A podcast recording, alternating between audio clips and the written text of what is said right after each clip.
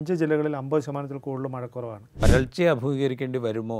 വരൾച്ചയിലേക്ക് വിരൽ ചൂണ്ടുന്നുണ്ട് കേരളം ഒരു വരൾച്ചയിലേക്ക് നീങ്ങുകയാണോ എന്ന സന്ദേഹം ഉയരാൻ തുടങ്ങിയിട്ടുണ്ട്. ഇപ്പോൾ സെപ്റ്റംബറിൽ സെപ്റ്റംബറിന്റെ തുടക്കത്തിൽ ബംഗാൾ ഉൾക്കടലിൽ രൂപപ്പെട്ട ന്യൂനമർദ്ദത്തിന്റെ ഫലമായിട്ട് നമുക്ക് കുറേ മഴ ലഭിച്ചുകൊണ്ടിരിക്കുന്നുണ്ട്. പക്ഷേ അതിനു മുമ്പുള്ള സമയം നമുക്ക് സാധാരണ മൺസൂൺ കാലത്ത് ലഭിക്കേണ്ടിരുന്ന മഴയുടെ ശരാശരി കണക്കനുസരിച്ച് നാൽപ്പത്തിയഞ്ച് ശതമാനത്തോളം കുറവാണ് കേരളത്തിൽ ലഭിച്ചത് എന്നാണ് പുറത്തു വരുന്ന കണക്കുകൾ.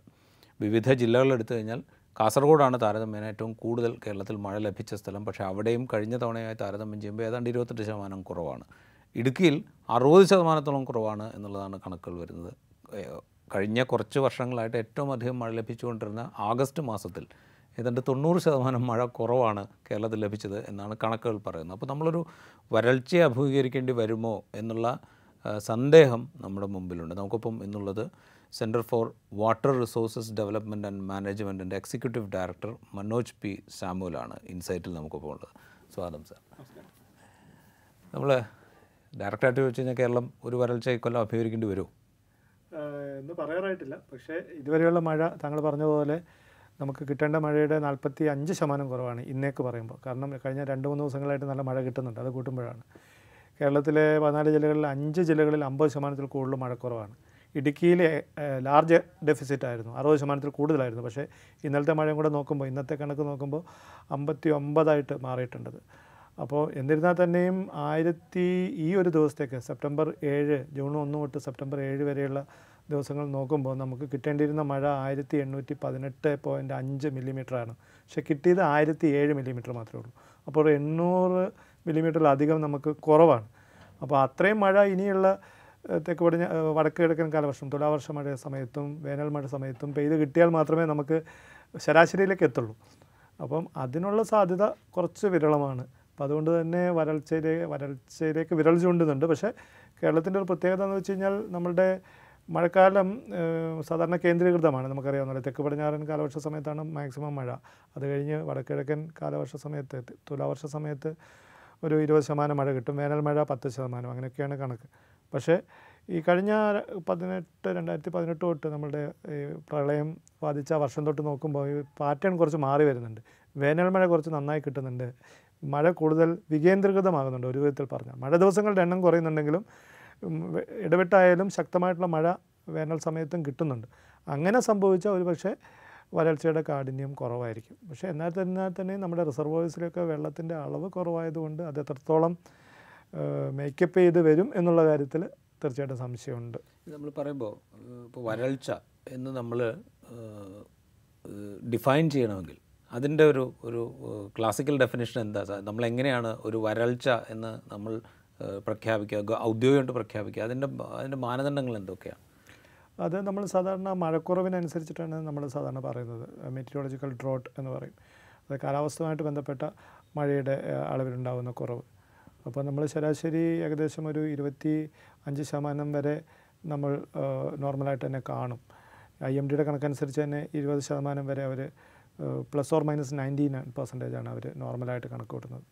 അപ്പോൾ അതിന് മുകളിൽ അതായത് പത്തൊമ്പത് ശതമാനം അധികം വന്നാലും പത്തൊമ്പത് ശതമാനം കുറഞ്ഞു വന്നു കഴിഞ്ഞാൽ നോർമലിലേക്ക് വരുന്നത്. അതെന്ന് വെച്ചാൽ നമ്മൾ ശരാശരിയായിട്ടാണല്ലോ കണക്ക് കൂട്ടുന്നത് അപ്പോൾ അത് നോർമൽ മഴയായിട്ട് തന്നെയാണ് കണക്ക് കൂട്ടുന്നത് പക്ഷേ ഇരുപത് ശതമാനത്തിന് മുകളിലേക്ക് മഴ കുറഞ്ഞാൽ അത് നമ്മൾ വരൾച്ചയിലേക്ക് എത്തിക്കും. അപ്പോൾ അതിൽ ആദ്യത്തെ ഒരു പരിധി നമ്മൾ മൈൽഡായിട്ട് അതായത് ഒരു മിതമായിട്ടുള്ള വരൾച്ചയായിട്ട് തോന്നും. പക്ഷേ അത് നമ്മളൊരു നാൽപ്പത് ശതമാനത്തിന് മുകളിലേക്കൊക്കെ മഴ കുറവാണെങ്കിൽ അത് കുറച്ചും കൂടെ കഠിനമായിട്ട് തോന്നും. അമ്പത് ശതമാനത്തിന് മുകളിലേക്കുള്ള വളർച്ച അറുപത് ശതമാനത്തിലേക്ക് മുകളിലേക്കുള്ള വരൾച്ചയാണ് നമ്മൾ വരൾച്ചയിലെ മഴക്കുറവാണ് നമ്മൾ അതികഠിനമായിട്ടുള്ള വരൾച്ചയായിട്ട് നിർണയിക്കുന്നത്. ഈ കേരളത്തിൽ നമ്മൾ ഇതിന് മുമ്പ് രണ്ടായിരത്തി പതിനാറിലാണെന്ന് തോന്നുന്നു. നമ്മൾ ഔദ്യോഗികമായിട്ട് വരൾച്ച എന്ന് ഡിക്ലെയർ ചെയ്ത്. അന്ന് എത്ര ശതമാനത്തിന്റെ മഴക്കുറവാണ് നമുക്കുണ്ടായിരുന്നത്? അത് എന്റെ ഓർമ്മ ശരിയാണെങ്കിൽ അന്ന് ഇതേപോലുള്ള വലിയൊരു ഗ്യാപ്പ് വന്നിട്ടില്ല. ആകെ മഴയിൽ ഏകദേശം ഒരു അഞ്ഞൂറ് സെന്റിമീറ്ററിന്റെ ഒരു കുറവേ സംഭവിച്ചിട്ടുള്ളൂ. അതായത് നമുക്ക് മൂവായിരം മില്ലിമീറ്ററാണ് കേരളത്തിന്റെ ശരാശരി വാർഷിക വർഷപാതം.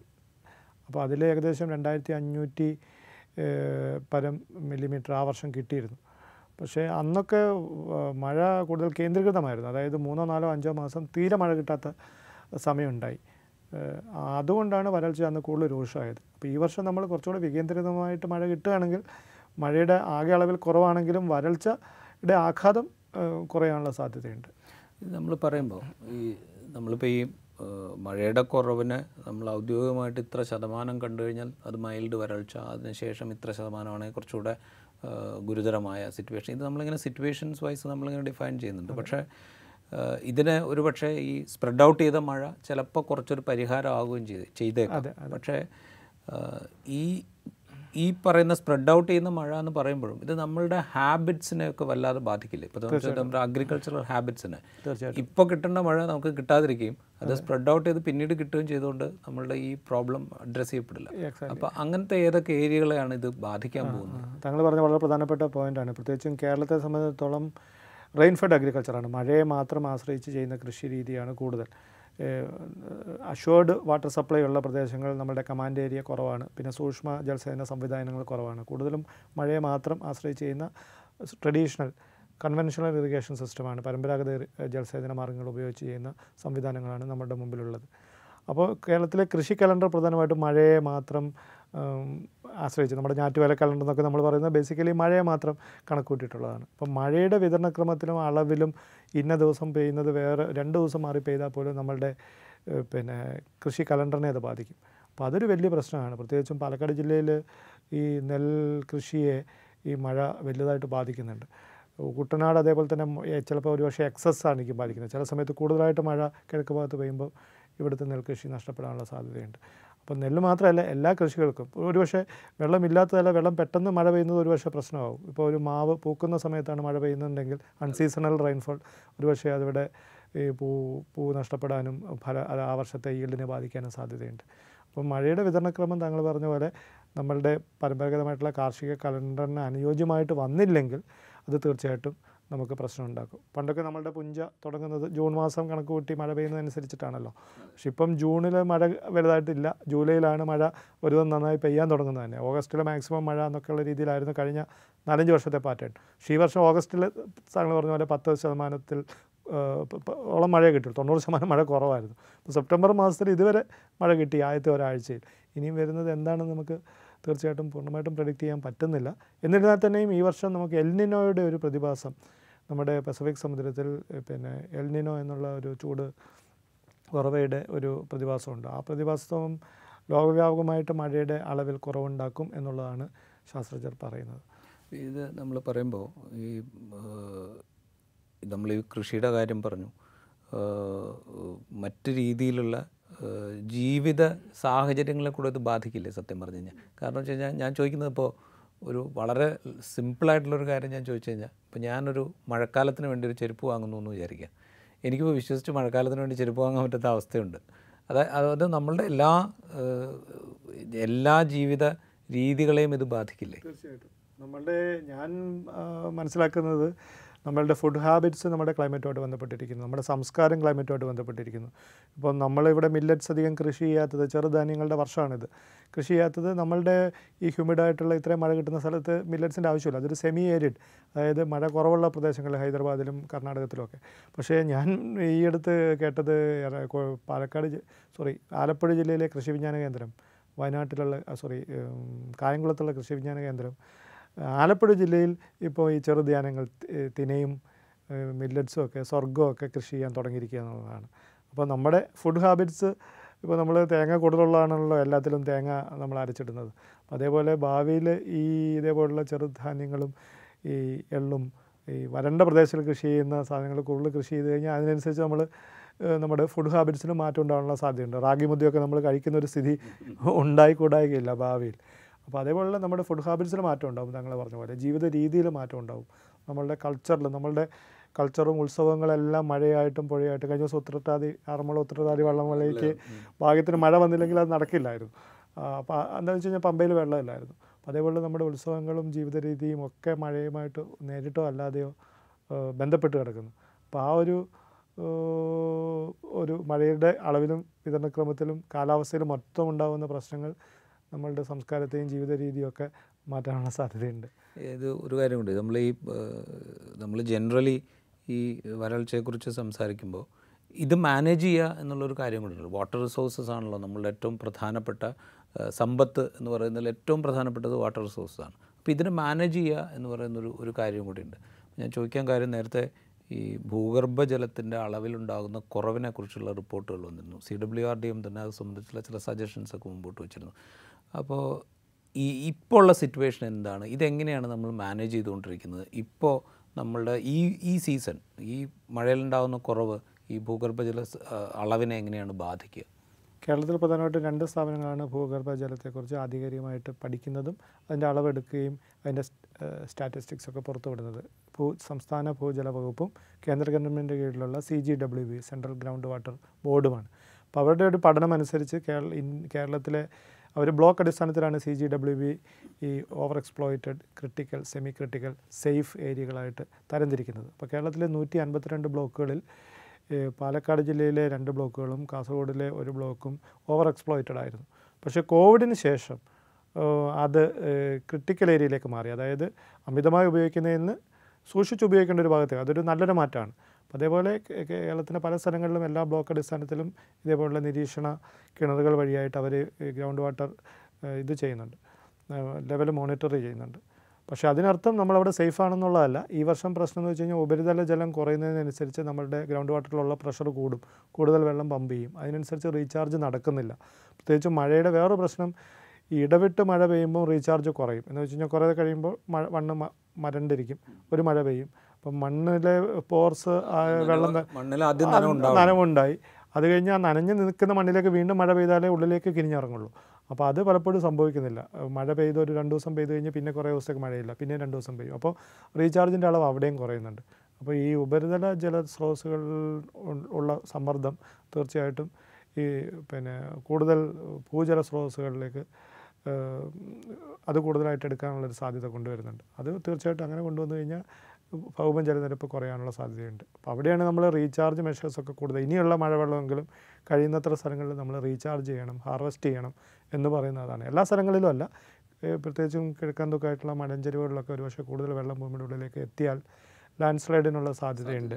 അപ്പോൾ അതുകൊണ്ട് തന്നെ നമ്മളെ പ്രദേശത്തിന്റെ ചരിവ് അവിടുത്തെ മണ്ണിന്റെ ഘടന അവിടുത്തെ മഴയുടെ പ്രത്യേകത അവിടുത്തെ കൃഷി രീതികൾ തുടങ്ങിയ കാര്യങ്ങളൊക്കെ പഠിച്ച് അവിടെ ആ പ്രദേശത്തിന് അനുയോജ്യമായിട്ടുള്ള മണ്ണ് ജല സംരക്ഷണ മാർഗങ്ങൾ അവലംബിക്കുക എന്നുള്ളതാണ് കരണീയം നേരത്തെ ഈ വാട്ടർ ഹാർവെസ്റ്റിംഗ് എന്നുള്ളത് കുറച്ചു കാലം മുമ്പ് വരെ എനിക്ക് തോന്നുന്നു രണ്ടായിരത്തി പതിനെട്ടിലെ ഫ്ലഡിന് മുമ്പ് വരെ നമ്മളുടെ ഒരു വലിയ പ്രയോറിറ്റൈസ്ഡ് ഏരിയ ആയിരുന്നു അതായത് വാട്ടർ ഹാർവെസ്റ്റിംഗ് എന്ന് പറയുന്നത്. ഇപ്പോൾ ഒരു പുതിയ വീട് വെക്കുകയാണെങ്കിൽ അവിടെ വാട്ടർ ഹാർവെസ്റ്റിങ്ങിനുള്ള സംവിധാനം ഉണ്ടാവണം എന്ന് നമ്മൾ വ്യവസ്ഥ ചെയ്ത് വെച്ചിരുന്നു. പക്ഷേ ടൂ തൗസൻഡ് എയ്റ്റീന് ശേഷം നമ്മളുടെ ഒരു ആറ്റിറ്റ്യൂഡ് കുറച്ച് മാറിയിട്ടുണ്ടെന്ന് തോന്നുന്നു. തീർച്ചയായിട്ടും. അതെ അതെ. അതായത് നമ്മൾ പല പെർസ്പെക്റ്റീവിലാണല്ലോ നമ്മൾ വെള്ളത്തെ കാണുന്നത്. അപ്പം ഈ പിന്നെ ഒരു പെർസ്പെക്റ്റീവ് ഡെഫിസിറ്റ് വേഴ്സസ് എക്സസ് എന്നുള്ളതാണ്.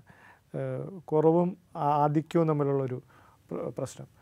അപ്പം കേരളത്തെ സംബന്ധിച്ചിടത്തോളം നമ്മൾ രണ്ടായിരത്തി പതിനാറിന് പതിനെട്ടിന് മുമ്പ് പ്രത്യേകിച്ചും പതിനാറിന്റെ വരൾച്ചയുടെ ഒരു പശ്ചാത്തലത്തിലൊക്കെ നമ്മൾ കൂടുതൽ ഡെഫിസിറ്റിലായിരുന്നു പ്രാധാന്യം. നമുക്ക് വെള്ളമില്ല അപ്പോൾ നമ്മൾ എങ്ങനെ ആ ഒരു നൂറ് ദിവസം വെള്ളമില്ലെങ്കിൽ മൂന്ന് മാസത്തേക്ക് നമ്മൾ എങ്ങനെ വെള്ളം കരുതി വെക്കാം? അവിടെയാണ് നമ്മൾ roof water harvesting ferrocement tank recharge pit മഴക്കുഴികൾ എന്നൊക്കെ പറഞ്ഞ് വലിയ രീതിയിൽ ചില മാധ്യമ സ്ഥാപനങ്ങളൊക്കെ പലതുള്ളി പോലുള്ള മനോരമയുടെ ധാരാളം വലിയ പ്രചാരണ പ്രവർത്തനങ്ങളൊക്കെ നടന്നു.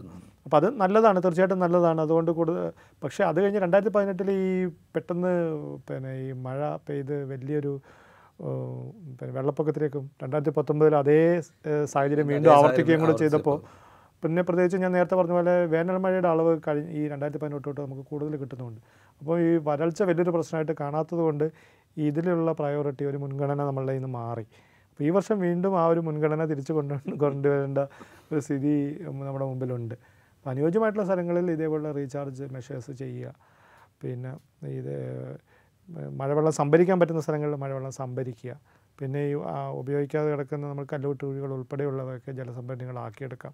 പിന്നെ തീരദേശ മേഖലയിൽ വലിയൊരു പ്രശ്നം നമ്മുടെ ഉപരിതല ജല നിരപ്പായിക്കോട്ടെ ഭൗമ ഭൂജല നിരപ്പായിക്കോട്ടെ അത് താന്നു കഴിഞ്ഞാൽ ഉപ്പുവെള്ളം കയറുന്ന വലിയൊരു പ്രശ്നമുണ്ട്. അപ്പോൾ സാന്ദ്രത കൂടിയ ഉപ്പുവെള്ളം ഒരിക്കൽ കയറിയാൽ പിന്നെ തിരിച്ച് അങ്ങോട്ട് തിരിച്ച് പിന്നെ വിടാനുള്ളത് ഒരു ബുദ്ധിമുട്ടും കൂടിയുണ്ട്.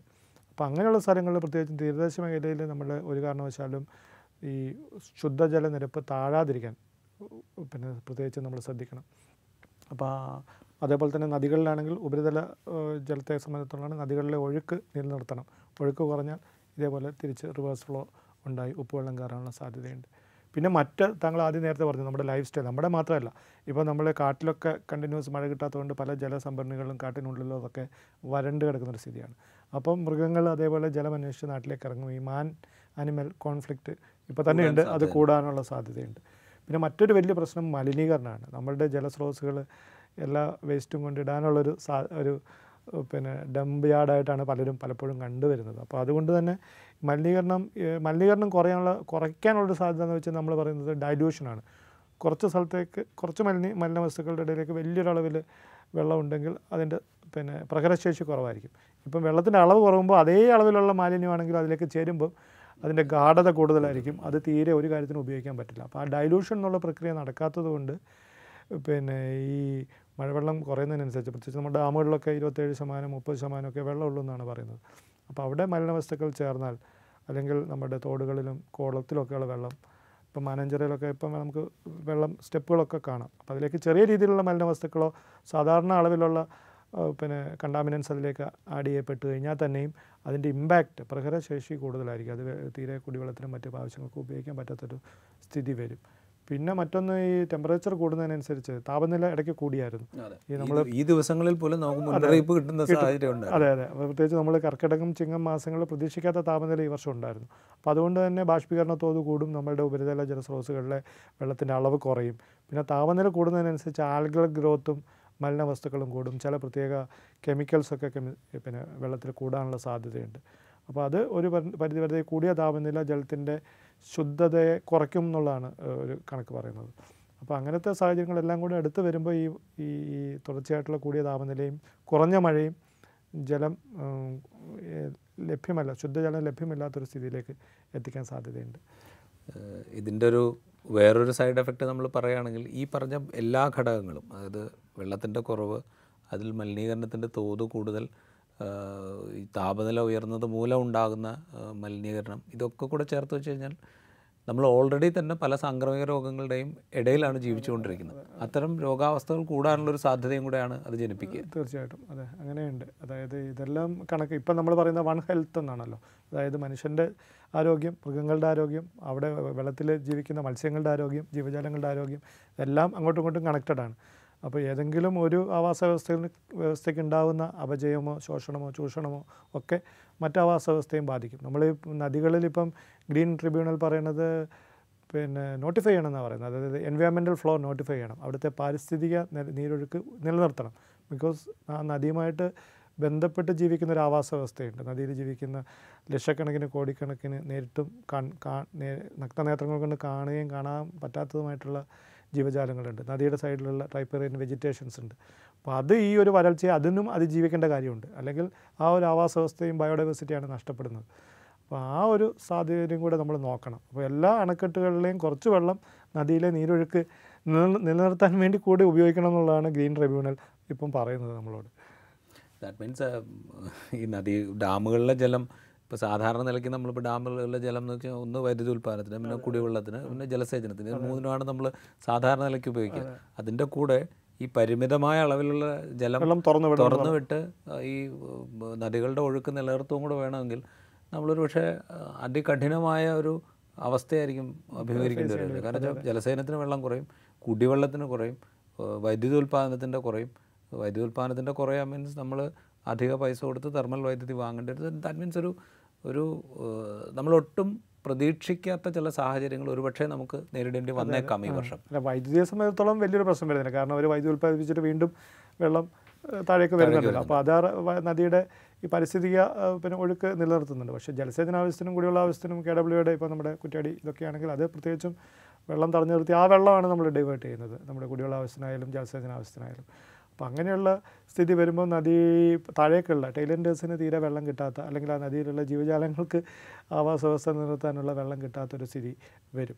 അപ്പോൾ അത് ഇപ്പോഴത്തെ സാഹചര്യത്തിൽ നമ്മളൊരു ലൈഫ് സ്റ്റൈൽ ഫോർ എൻവയോൺമെന്റ് എന്നുള്ള രീതിയിലാണ് നമ്മൾ പറയുന്നത്. കാലാവസ്ഥയെ നിലനിർത്താൻ ആവാസ വ്യവസ്ഥയെ നിലനിർത്താൻ ആഗോളതാപനം കുറയ്ക്കാൻ എല്ലാവർക്കും പങ്കുണ്ട്. അവർക്കും പങ്കുണ്ട്. മനുഷ്യർ മാത്രമല്ലല്ലോ. അപ്പോൾ അവരെയും കൂടെ നിലനിർത്തേണ്ട ഒരു ആവശ്യം ഉണ്ട്. അപ്പോൾ ഇതിന് ചേർന്ന് നമ്മൾ ഇതൊക്കെ ഈ പ്രശ്നങ്ങൾ ചർച്ച ചെയ്യുമ്പോൾ അതിന്റെ കൂടുതൽ നമുക്ക് അതിനുള്ള സാധ്യതയും കൂടെ നോക്കണമല്ലോ. അപ്പോൾ അതിൽ ഒരു വലിയൊരു സാധ്യത ഞാൻ കാണുന്നത് ഈ ആഗോളതാപനമാണ് ഈ കാലാവസ്ഥ കാലാവസ്ഥാ മാറ്റത്തിന്റെ നിദാനം. അപ്പോൾ ആഗോളതാപനം കുറയ്ക്കാൻ നമുക്ക് എന്ത് ചെയ്യാൻ പറ്റും?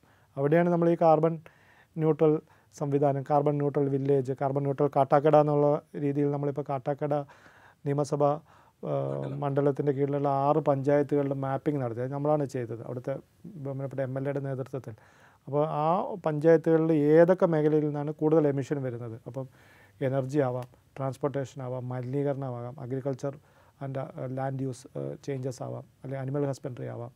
അപ്പോൾ എല്ലാം ഏത് മേഖലയിൽ നിന്നാണ് കൂടുതൽ പിന്നെ പുറന്തള്ളൽ? കാർബൺ മാത്രമല്ല കാർബൺ ഡയോക്സൈഡ് മാത്രമല്ല മീത്തൈൻ നൈട്രസ് ഓക്സൈഡ് തുടങ്ങിയ ഏത് ഹരിതഗ്രഹവാതകങ്ങളുടെ പുറന്തള്ളൽ നോക്കുകയാണ്.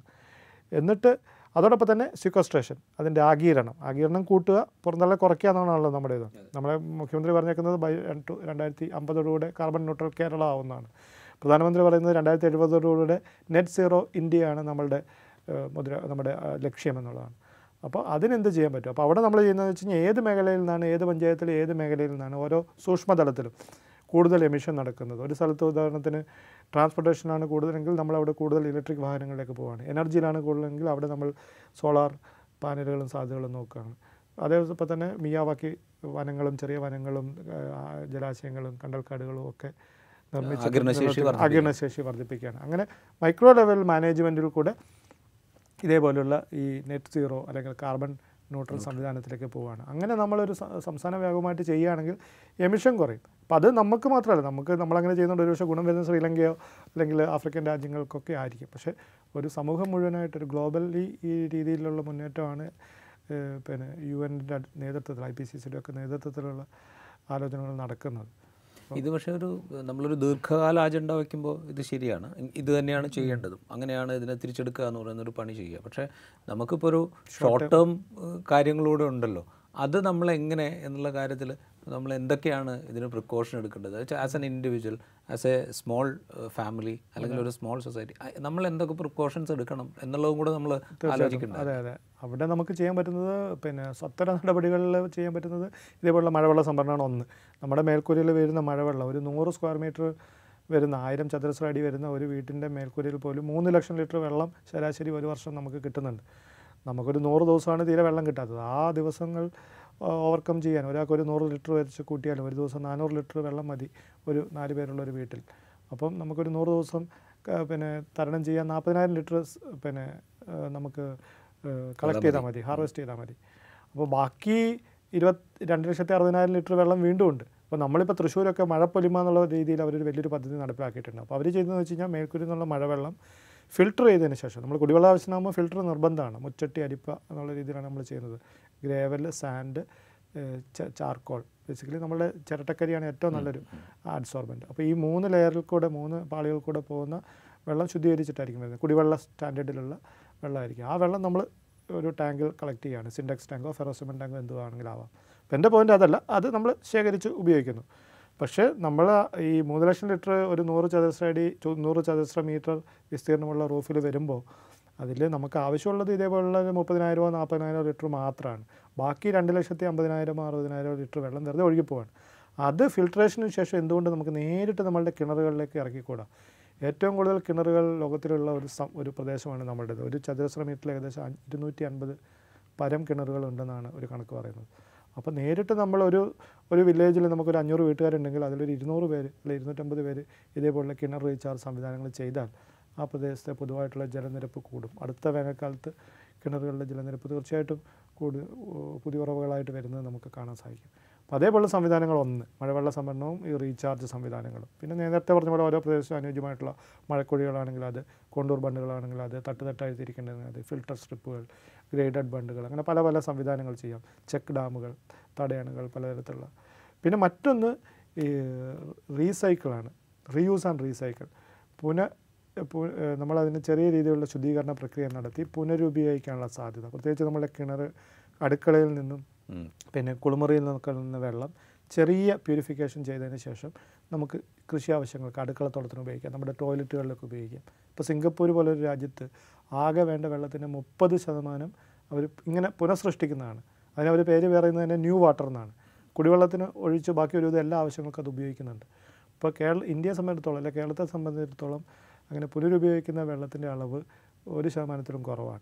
ജല വളരെ കുറവാണ്. വളരെ നമ്മളത് ഉപയോഗിച്ച് തള്ളുകയാണ്. തള്ളുകയാണ്. ഇപ്പോൾ അതിനുള്ള സംവിധാനങ്ങൾ പോലും പല രീതിയിൽ നടക്കുന്നുണ്ട്. നമുക്ക് ഇപ്പോൾ കോഴിക്കോടൊക്കെയുള്ള പല പ്രശ്നങ്ങൾ അറിയാം. ഈ വാട്ടർ ട്രീറ്റ്മെന്റ് പ്ലാന്റിനെതിരെ ജനങ്ങളുടെ പ്രശ്നമുണ്ട്. കാരണം അവർ പറയുന്നത് അത് ശരിയായിട്ടുള്ള രീതിയിൽ മെയിന്റനൻസ് നടക്കുന്നില്ല. ഒന്നോ രണ്ടോ സീസൺ കഴിയുമ്പോൾ വീണ്ടും അത് സ്മെല്ലും കാര്യങ്ങളൊക്കെ ആയിട്ട് ഗവൺമെന്റിന്റെ ഒരു സംവിധാനമായിട്ട് നിൽക്കുമെന്നൊരു പേടിയാണ്. പക്ഷേ ഏറ്റവും എഫക്റ്റീവായിട്ട് അത് ഉപയോഗിക്കാനുള്ള സാങ്കേതിക വിദ്യ നമ്മളുടെ അടുത്തുണ്ട്. പക്ഷേ പലപ്പോഴും ആ വേണ്ട രീതിയിൽ അതിന്റെ മെയിന്റനൻസും റിപ്പയറും കാര്യങ്ങളും മാനേജ്മെന്റും നടക്കാത്തതുകൊണ്ടുള്ള പ്രശ്നമാണ്. അപ്പം അതേപോലുള്ള ജല പുനരുപയോഗിച്ച് പുനരുപയോഗത്തിനുള്ള സാധ്യതകൾ കൂടുതലായിട്ട് കാണണം. ഇപ്പോൾ അമൃത പദ്ധതിയുടെ കീഴിൽ അതിന് കുറേ സ്കീമുകൾ വരുന്നുണ്ട്. പക്ഷേ കേരളത്തെ പോലുള്ള ജനസാന്ദ്രതയുള്ള പ്രദേശങ്ങളിൽ ഇതേപോലുള്ള കേന്ദ്രീകൃത സ്കീമുകൾ അതായത് മലിന ജല പുനരു പുന പുന പുനരുപയോഗം അല്ലെങ്കിൽ ശുദ്ധീകരണ പ്ലാന്റുകൾ സ്ഥാപിക്കാൻ സോഷ്യൽ റെസിസ്റ്റൻസ് കൂടുതലാണ്. അപ്പോൾ അതിനുള്ള പല പ്രശ്നങ്ങൾ ജനസാന്ദ്രതയായിട്ട് ബന്ധപ്പെട്ടിട്ടുള്ള പല പ്രശ്നങ്ങളും അതിന്റെ കൂടെയുണ്ട്. എന്തായാലും നമ്മൾ ഈ രണ്ടായിരത്തി പതിനെട്ടിന് ശേഷം ഉണ്ടായ ചേഞ്ച് അതിൽ നിന്നൊരു വളരെ ഡ്രാസ്റ്റിക് ആയിട്ടുള്ളൊരു ചേഞ്ചാണ് ഈ വർഷം നമ്മൾ അനുഭവിക്കുന്നത്. ക്ലൈമറ്റ് ചേഞ്ച് വലിയ തോതിൽ സംഭവിക്കുന്നുണ്ട്. അതിന്റെ ആഫ്റ്റർ എഫക്ട്സ് ആയിട്ട് ഈ വെള്ളപ്പൊക്കമാണെങ്കിലും വരൾച്ചയാണെങ്കിലും ഇത് രണ്ടും നമ്മൾ അനുഭവിക്കേണ്ടി വരുന്നു എന്ന് പറയുന്നൊരു വലിയ ക്രൈസിസിലേക്കാണ് നമ്മൾ പോയിക്കൊണ്ടിരിക്കുന്നത്. അപ്പോൾ ഇത് മാനേജ് ചെയ്യുക എന്നുള്ളത് എന്താ പറയുക ഇൻഡിവിജ്വൽ മുതൽ ഇത് ഗവൺമെന്റ് തലം വരെ ഉണ്ടാവേണ്ട ഒരു ചെയിൻ ആണ് സത്യം പറഞ്ഞത് മാനേജ് ചെയ്യാൻ അല്ലേ? അതെ. അപ്പം ഞാൻ അതിൽ പറയാനുള്ളൊരു പോയിന്റ് എന്ന് വെച്ചാൽ ഈ പിന്നെ ഈ കാലാവസ്ഥാ മാറ്റം ഒരു ഒരു ലോക്കലൈസ്ഡ് പ്രോബ്ലം അല്ല. അപ്പം അതൊരു ഗ്ലോബൽ ഇഷ്യൂ തന്നെയാണ് ഇപ്പോൾ പക്ഷേ അത് നമുക്ക് ഓരോ പ്രദേശത്തും ഓരോ മൈക്രോ ലെവൽ ഒരു സൂക്ഷ്മതലത്തിലും കാലാവസ്ഥയുടെ മാറ്റം വ്യത്യാസമാണ്.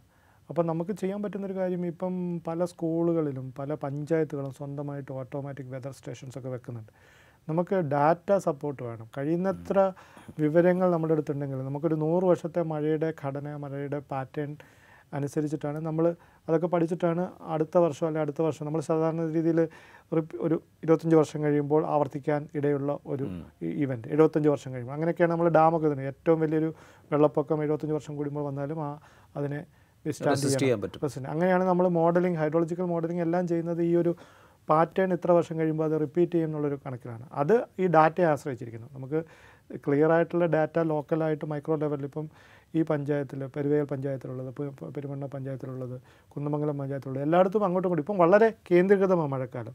ഒരു പിന്നെ ഒന്നര കിലോമീറ്റർ മാറുമ്പോഴത്തേക്ക് അവിടെ മഴയില്ല. മഴയില്ല. അപ്പുറത്ത് വളരെ ശക്തമായിട്ട് മഴ പെയ്യണം. ഞാൻ കഴിഞ്ഞ ദിവസം എയർപോർട്ടിൽ നിന്ന് ഒരാളെ വിട്ട് തിരിച്ചു വരുമ്പം രാമനാട്ടുകര ഭാഗത്തൊക്കെ ഭയങ്കര മഴയാണ്. അത് കഴിഞ്ഞ് ബൈപ്പാസിൽ കയറി ഈ പിന്നെ നമ്മുടെ പന്തീരങ്കാവ് കഴിഞ്ഞപ്പോൾ ശേഷം റോഡിൽ വെള്ളം വീണ് കാണുന്നില്ല. അപ്പോൾ അത് മറ്റേ മറ്റേത് നമുക്ക് ആലോചിക്കാൻ പറ്റില്ല. അത്ര ശക്തമായിട്ടുള്ള മഴ ഇവിടെ അതിനൊരു തുള്ളി പോലും പെയ്തിട്ടില്ല എന്നുള്ളത്.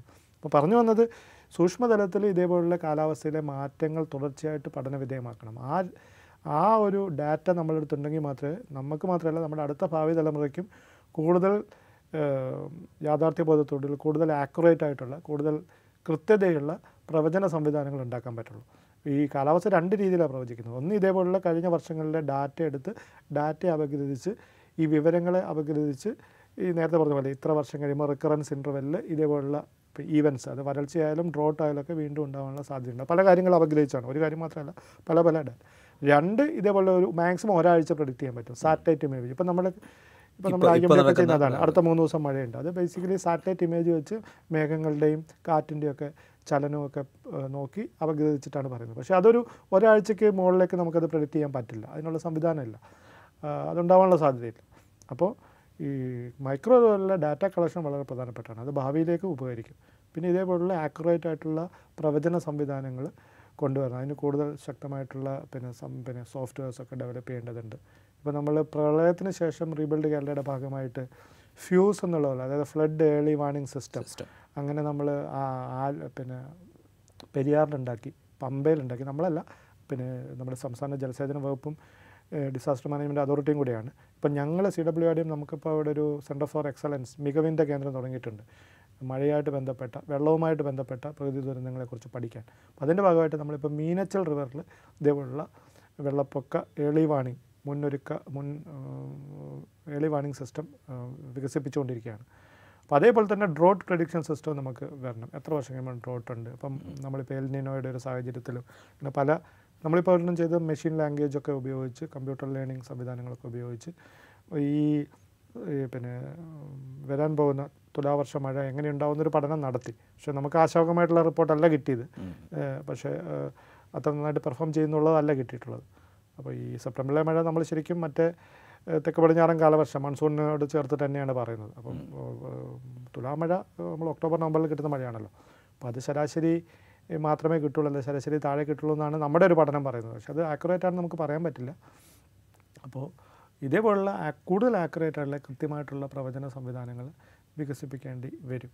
ഇപ്രാവശ്യം നമ്മുടെ ഐ എം ഡി മഴ തുടങ്ങുന്നതിന് മുമ്പ് മെയ് മാസത്തിൽ പറഞ്ഞത് ഈ പ്രാവശ്യത്തെ നോർമൽ ഓർ എബോവ് നോർമൽ മഴയായിരിക്കും എന്നിട്ട് ഇപ്പം രാജ്യവ്യാപകമായിട്ട് തന്നെ പിന്നെ സിം പിന്നെ സിം ഹിമാചൽ പ്രദേശ് ഉത്തരാഖണ്ഡ് തുടങ്ങിയ ഒന്നോ രണ്ടോ സംസ്ഥാനങ്ങൾ ഒഴിവാക്കിയാൽ ബാക്കി സംസ്ഥാനങ്ങളൊക്കെ മഴ കുറവാണ്. പിന്നെ ഈസ്റ്റ് നോർത്ത് ഈസ്റ്റിലാണ് പിന്നെയും മഴയുള്ളത്. ആസാം മേഘാലയ തുടങ്ങിയ സംസ്ഥാനങ്ങളിൽ മഴയുണ്ട്. ബാക്കി സ്ഥലങ്ങളിലൊന്നും ആവറേജിൽ താഴെയാണ് മഴയുള്ളത്. അപ്പോൾ പ്രവചന സംവിധാനങ്ങൾ കൃത്യമല്ല എന്നുള്ളതാണ്. അത് ആരും കുറ്റം പറഞ്ഞിട്ട് കാര്യമില്ല. അത് പല പ്രശ്നങ്ങളുണ്ട്. ഡാറ്റയുടെ ഡെഫിസിറ്റ് ഉണ്ട് പ്രത്യേകിച്ച് നമുക്കറിയാമല്ലോ ഈ ഒരു പത്ത് വർഷത്തിനുള്ളിൽ നമുക്ക് വിവര സാങ്കേതികവിദ്യ ഇത്രയായിട്ട് വികസിപ്പിച്ചിട്ടുള്ളൂ. അതിനു മുമ്പ് നമ്മൾ മാനുവലായിട്ടാണ് പല ഡേറ്റ എടുത്തിരുന്നത്. അതൊരു ഇരുപത് ഇരുപത്തഞ്ച് മുപ്പത് വർഷം മുമ്പ് നമ്മൾ മഴ ബാമിനി എന്നൊക്കെ പറഞ്ഞാൽ ഒരു അസുലഭമായിട്ടുള്ള വസ്തുവാണ്. അപ്പോൾ നമുക്ക് കൃത്യമായിട്ടുള്ള ഡാറ്റ പല സ്ഥലങ്ങളിലും ഇല്ല. ഒരു നാൽപ്പത് അമ്പത് വർഷങ്ങൾക്ക് മുമ്പുള്ള ഡാറ്റ ഇല്ലേ ഇല്ല. അപ്പോൾ ലഭ്യമായിട്ടുള്ളതൊക്കെ കുറേയൊക്കെ ഇങ്ങനെ ജനറേറ്റ് ചെയ്തും ഈ ഒരു അന്നത്തെ കാലാവസ്ഥയും സാഹചര്യങ്ങളൊക്കെ മനസ്സിലാക്കി കുറേ നോർമലൈസ് ചെയ്തിട്ടൊക്കെയാണ് ഡാറ്റ പൂർണമാക്കി ഈ ഒരു പ്രവചനത്തിലേക്ക് വരുന്നത്. അപ്പോൾ അതുകൊണ്ടുള്ള ഒരു ബുദ്ധിമുട്ടുണ്ട്. പക്ഷേ ഭാവിയിൽ ഞാൻ പറഞ്ഞില്ല ഇരുപത് വർഷം നമുക്ക് നല്ല ഡാറ്റ കിട്ടുകയാണെങ്കിൽ നമുക്കൊരു ഒരു ഒന്നോ രണ്ടോ ദശകത്തിന് ശേഷമുള്ള പ്രവചന സംവിധാനങ്ങൾ കൂടുതൽ കൃത്യമാവും എന്നുള്ളൊരു സാധ്യതയുണ്ട്. റൈറ്റ് നമ്മൾ കേരളത്തിൽ മാത്രമല്ല ഇന്ത്യയുടെ പല ഭാഗത്തും ഭൂരിഭാഗം സംസ്ഥാനങ്ങളിലും ഈ വർഷം മഴയുടെ അളവ് കുറഞ്ഞിട്ടുണ്ട്. അതുകൊണ്ട് വരൾച്ച എന്നുള്ളത് ഒരു സന്ദേഹമായി അല്ലെങ്കിൽ ഒരു ഭീഷണിയായി ഒരു സാധ്യതയായി നമ്മുടെ മുമ്പിലുണ്ട്. അത് മനസ്സിലാക്കി പ്രവർത്തിക്കുക എന്ന ഉത്തരവാദിത്തം നമുക്ക് എല്ലാവർക്കുമുണ്ട് അതാണ് സി ഡബ്ല്യു ആർ ഡി എമ്മിന്റെ executive director Manoj P Samuel ഇൻസൈറ്റിൽ പങ്കുവയ്ക്കുന്ന സന്ദേശം. Thank you sir. Thank you. Thank you very much.